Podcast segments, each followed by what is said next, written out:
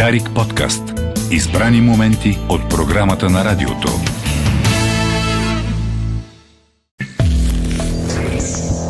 Това е седмицата на Дарик Радио.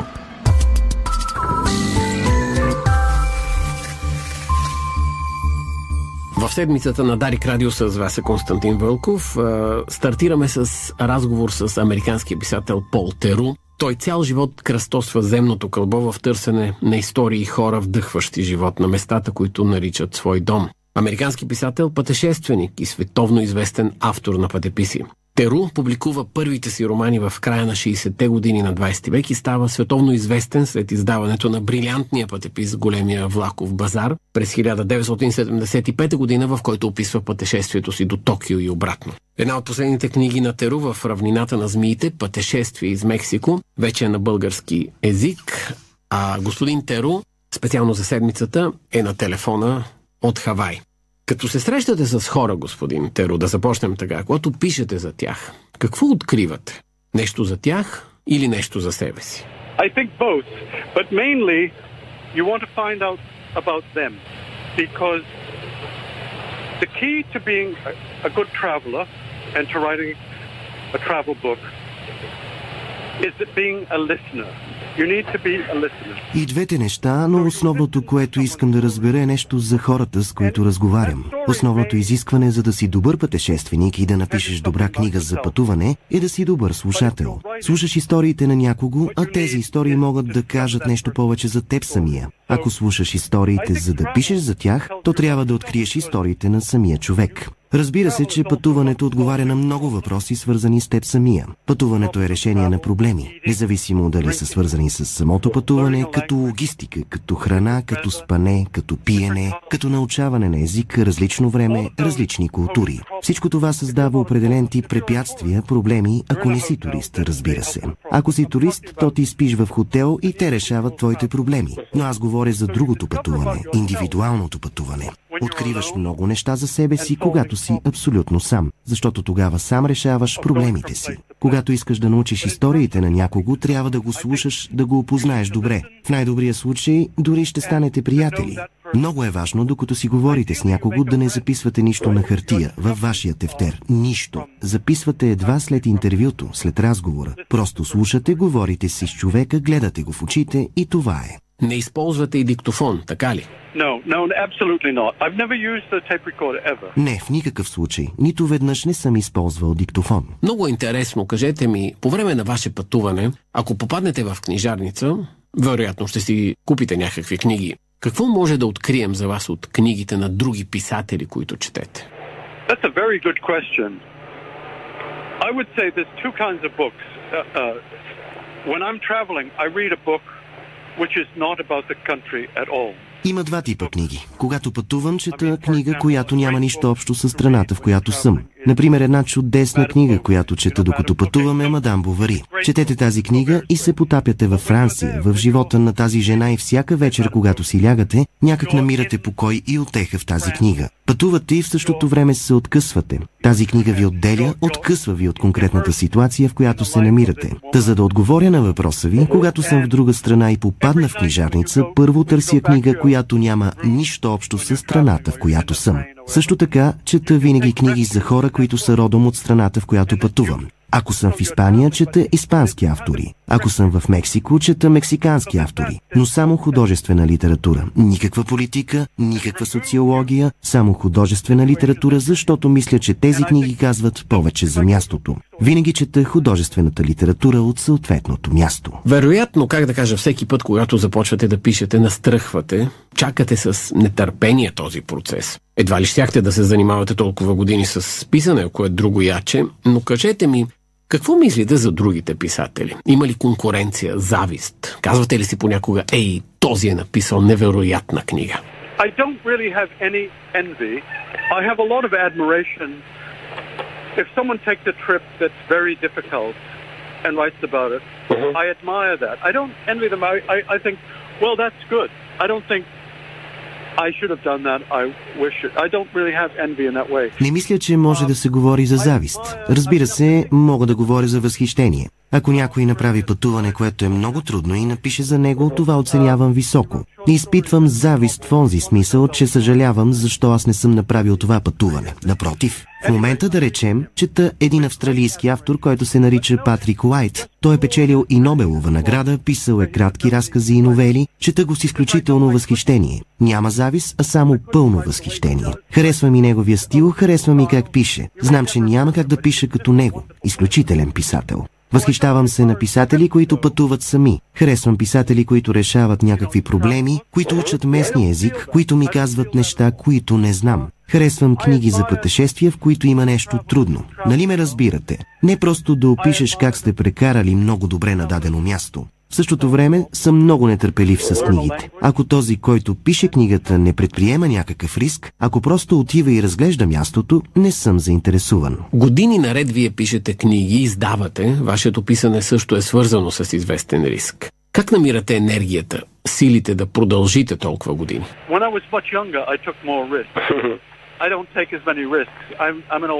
Когато бях по-млад, определено предприемах повече рискове. Сега не съм точно такъв. Възрастен съм. Преди няколко години отидох до Мексико, написах книгата в равнината на змиите. Не бих казал, че предприех кой знае колко рискове, но имах много трудности. Трудни моменти с полицията, бях заплашван от полицията. Исках освен това пътувах с моята лична кола и то в място, където има определени опасности. Не казвам, че съзнателно търсих опасности, но там имаше такива. Колкото до енергията, откъде имам тази енергия, питате? Знаете ли, опитвам се да бъда здрав, да живея здравословно. Вчера, например, карах дълго колело, защото имам желание да продължа да правя това, което правя. Тази идея ми харесва. Живея с нея. Единственият начин е да остана здрав. Просто искам да продължа да пътувам. Обичам да пътувам, обичам да отивам на нови места. Онова, което открих, защото веднъж написах книга за американския юг, истинския американски юг, та там открих, че пътуването не беше опасно, но беше толкова поучително за мен, някак просветляващо дори. Толкова ми хареса това пътуване, бях в истинския американски юг,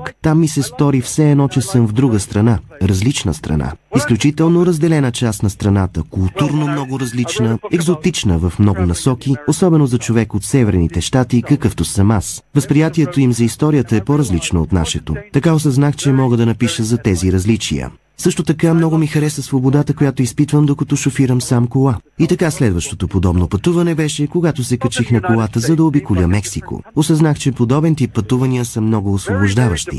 Така си сам в колата си, не трябва да чакаш за самолет, не трябва да чакаш за автобус. Ставаш сутринта и просто шофираш. Вярно, в Мексико имаш много ограничения. Не е лесно. Но когато съм сам, шофирам сам, тогава съм независим и не съм част от разписанията на други хора. Трябва да ви призная, че съм пътувал по стъпките ви, описани в книгата за Американския юг, от градче на градче, страница по страница. Толкова ме впечатли тази ваша книга.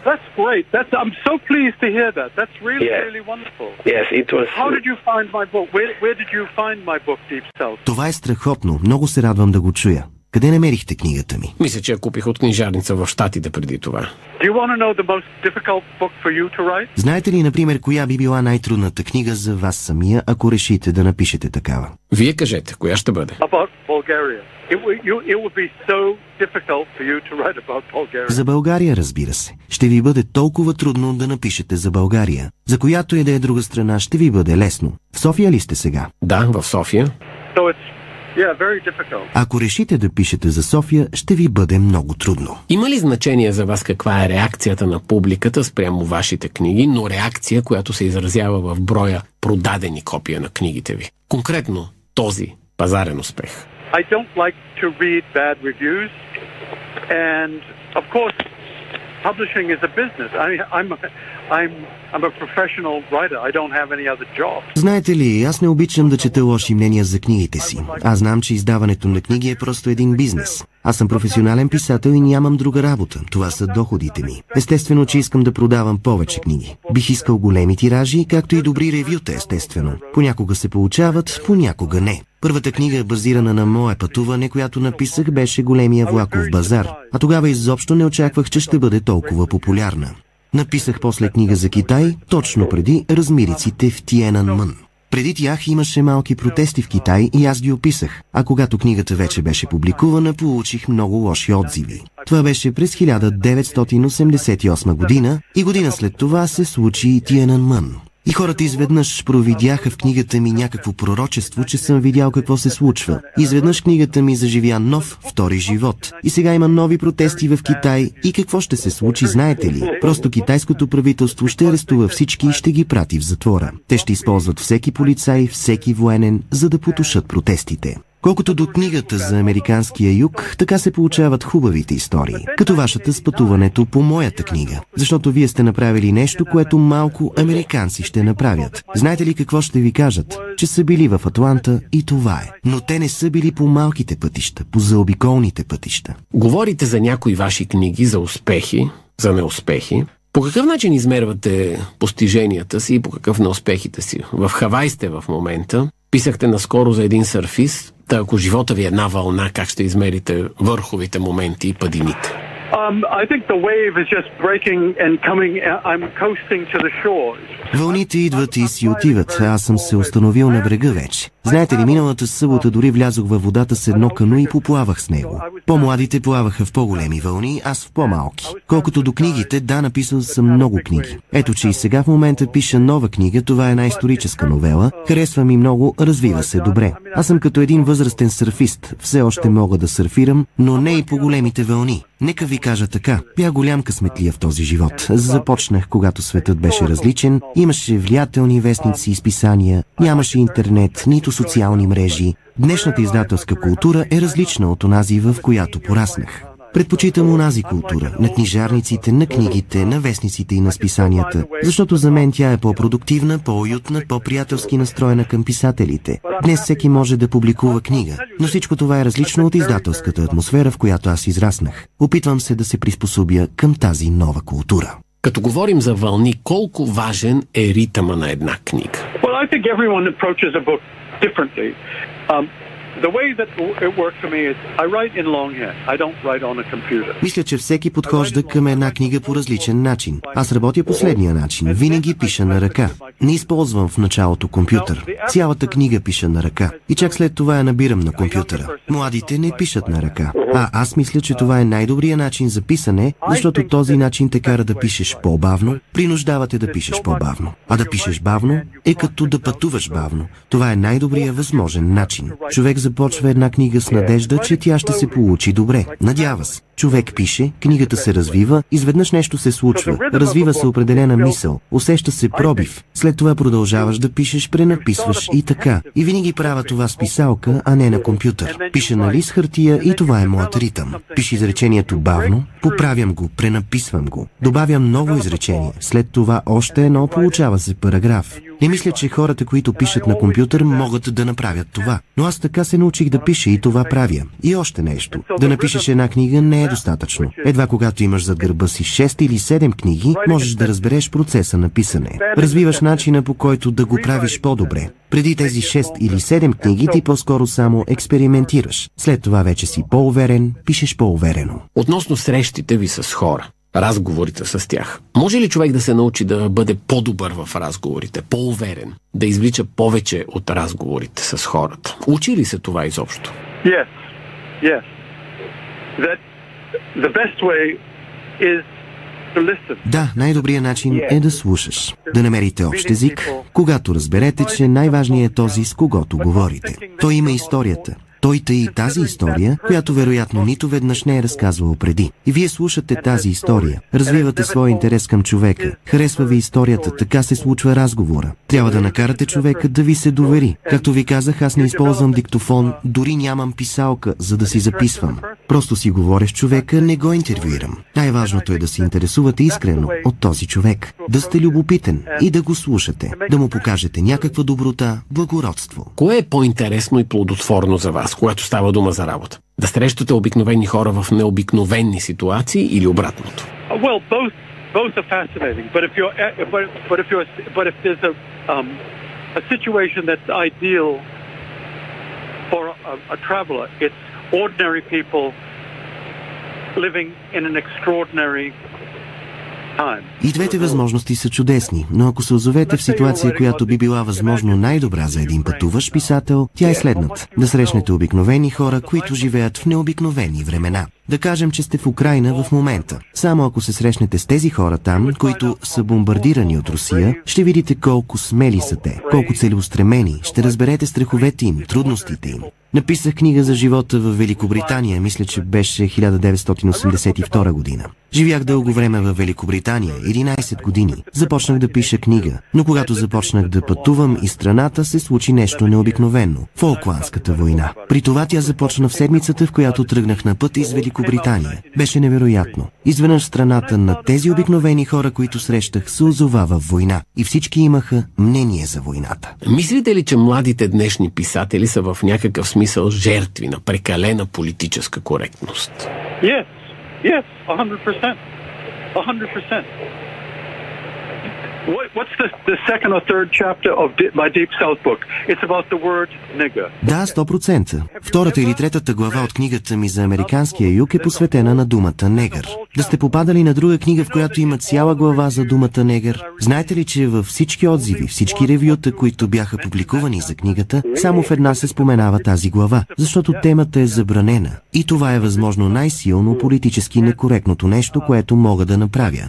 Все пак аз пътувах в една част от моята страна, където абсолютно всеки използва тази дума. Независимо дали са бели, чернокожи, всички я употребяват. Би било нелепо да игнорирам тази дума. Ако не бях написал за това, щеше да бъде некоректно. Да отговоря на въпроса ви, ние живеем в много лоши времена, когато книги се забраняват. Но аз съм запознат с това, тъй като в края на 50-те години и началото на 60-те на миналия век, абсолютно същото нещо се случваше. Не можеше да се купят книги на Хенри Милър. Не можех да си купя, например, книгата Любовникът на Лейди Чатърли. Не можех да си купя Уилям Бърос. Толкова много книги бяха забранени по това време. И нали знаете, когато една книга е забранена, един човек си казва, искам да прочета тази книга. Защо е забранена тази книга? Искам да я прочета. Как така? И днес времената са трудни, но това е една възможност за младите да застанат отпред и да кажат, че ето това са книгите, които искат да прочетат. Проблемът е, че мейнстрим медиите се опитват да не засягат такива теми. И е много трудно политически некоректни книги да бъдат публикувани изобщо. Младите обаче не се страхуват. Учителите се страхуват. Мислите ли, че вашите почитатели ще прочетат каквото и да напишете? Мисля, че моите читатели ще прочетат какво пиша, независимо какви са отзивите. И мисля, че това е нещо хубаво. И мисля, че това е добре. Знаете ли аз как чета? Не прочитам една книга от един автор, чета всичките му книги. Вземете всеки автор, който аз харесвам. И аз чета всичките му книги. Прочел съм всичко на Джозеф Конрад, всичко на Греъм Грин, всичко на Ребека Уест, всичко на Патрик Уайт. Един от любимите ми автори е Жорж Сименон. Прочел съм поне 100 негови книги и две биографии за него. Надявам се и моите читатели да са такива, да четат повече от книгите ми, а не само една книга. Написал съм поне 50 книги, знам, че са много, но се надявам, че почитателите ми четат повече от моите книги. Кой е първият читател на ръкописите ви? Um, actually, it's um, through my since about the 1960s. Имам един приятел, казва се Джонатан Рейбан, английски писател. Днес живее в Сиатъл. Той е първият читател на книгите ми, а аз на неговите. Също и жена ми, редакторът ми, агентът ми. Но Джонатан първи. Необходимо ли е един писател да бъде дебелокош, да понася на критика? Yeah, I think so, because unless you're making money, unless you're successful, да, защото освен ако не сте успешен и не правите пари, хората не ти обръщат внимание. Когато бях млад и казвах, че съм писател, хората все ме питаха какво съм публикувал, а тогава бях публикувал малко неща. И те не ми обръщаха внимание.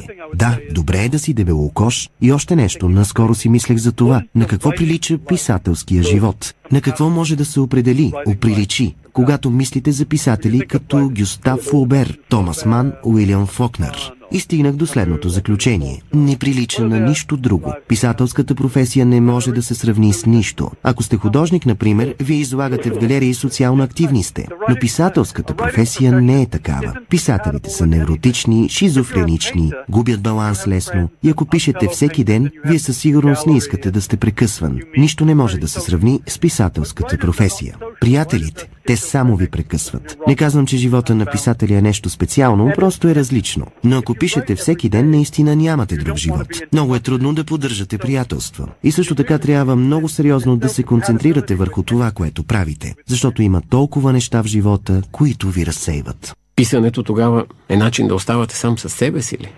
I think writing is my way of understanding my life and understanding Писането е начин да разбера живота си, да разбера света, в който живея. Не толкова да оставам сам. Да, аз пиша сам. Понякога пиша, докато стоя на стол на плажа. Не ми харесва да стоя на бюро, когато е слънчево. Отивам на плажа и пиша сам. Да, сам съм. Но защо пиша? Защото искам да разбера кой съм и какво става наоколо. Какво става по света. Това има смисъл за живота ми.